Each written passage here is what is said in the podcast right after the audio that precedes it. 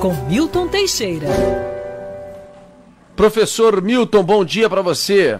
Bom dia, Rodolfo. Bom dia, ouvinte. Professor que foi presenteado. Um beijo para nossa Opa. ouvinte Sandra. Ela deixou aqui duas toalhas bordadas por conta do casamento do professor Milton Teixeira.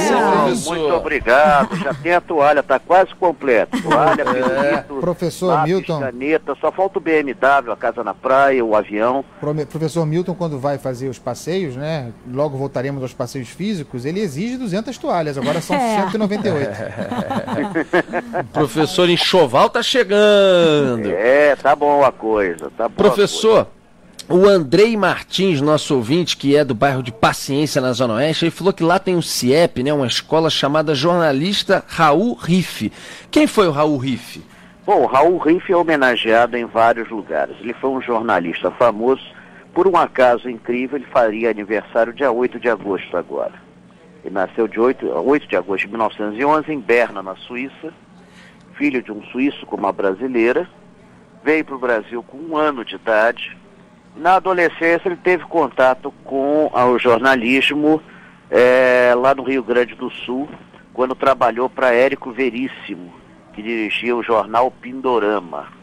Depois, ele desenvolveu a sua carreira, entrou para o Partido Comunista, eh, tornou-se amigo de Luiz Carlos Prestes, esteve envolvido na intentona de 35, foi preso, depois foi solto, foi preso de novo, aí se refugiou, ah, posteriormente acabou absolvido pelo governo Vargas. Curiosamente, depois ele trabalhou para o Getúlio Vargas, olha que, como é que são as coisas. Caramba.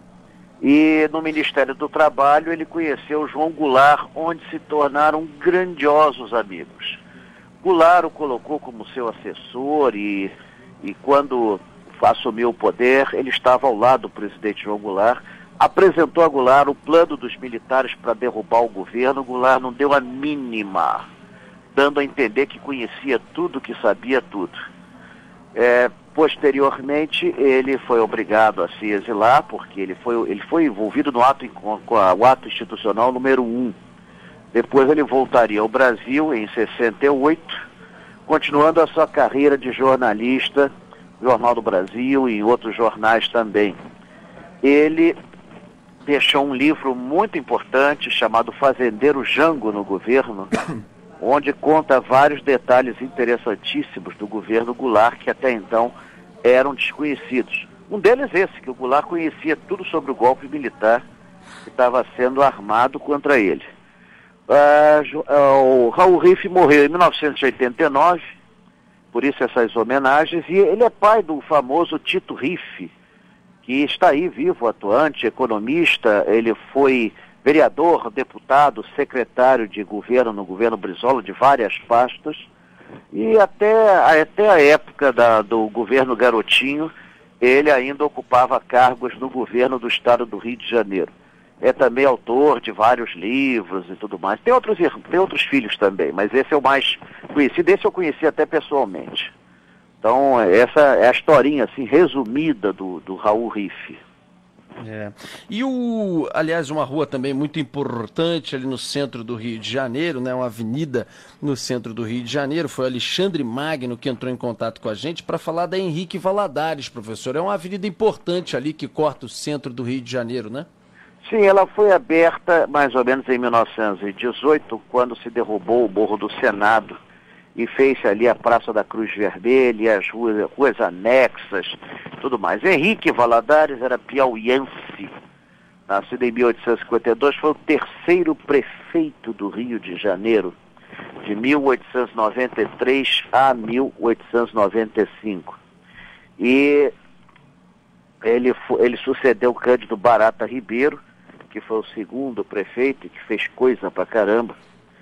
Ele teve o apoio do, do Congresso, ele foi responsável por muita coisa interessante. Primeiro, a criação do bairro de Copacabana, em 1892. E dois anos depois, em 1894, a criação dos bairros do Leme e de Ipanema.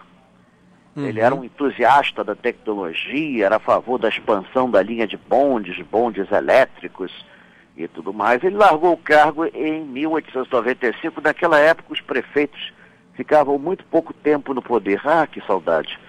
E somente em 1902 é que o Pereira Passos é que vai ficar quatro anos no poder, é, cumprindo um mandato assim completo. Mas naqueles tempos a política interferia muito e exigia a renúncia de prefeito.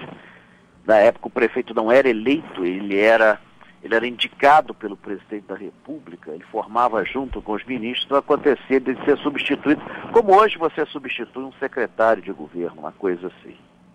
Olha, foi nomeado prefeito do Distrito Federal pelo presidente Marechal Floriano. Floriano, ele posse... foi o terceiro prefeito. É, tomou posse em 1893. É, foi sucedido pelo quarto, pelo quinto, uh, pelo quarto prefeito Cândido Furquim Werneck, que era de Vassouras.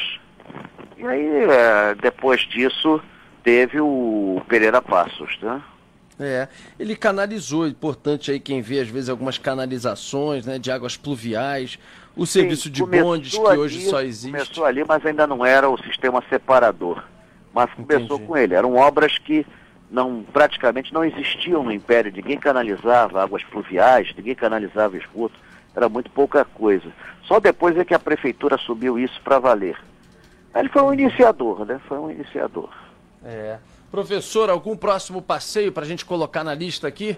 Nós vamos agenda? fazer um passeio virtual, em princípio, né, no dia 28. Até a situação se normalizar, nossos passeios serão virtuais. E vai ser sobre os pontos turísticos da cidade. Esse passeio, para mim, vai ser muito importante. Vai ser no dia seguinte ao meu casamento, dia 27. Opa. Ou seja, já vou, acho que eu já vou passar a noite de núpcias aí na Band. Opa! É, Fique à vontade, professor. É, quem quiser os dados aí do casamento, as informações todas, tem um site na internet chamado iCasei. É só digitar Milton de Mendonça Teixeira ou 20 de 27 de agosto de 2020. Estão lá todos os dados, o que, que vai acontecer, o que, que não vai acontecer, e etc. Assim. Então fica aí a informação para os fãs interessados. Grande momento, grande momento. Grande momento. Espero receber muitas toalhas. é, é, é. Valeu, professor querido. Um abraço para você. Um abraço. Muito obrigado por tudo.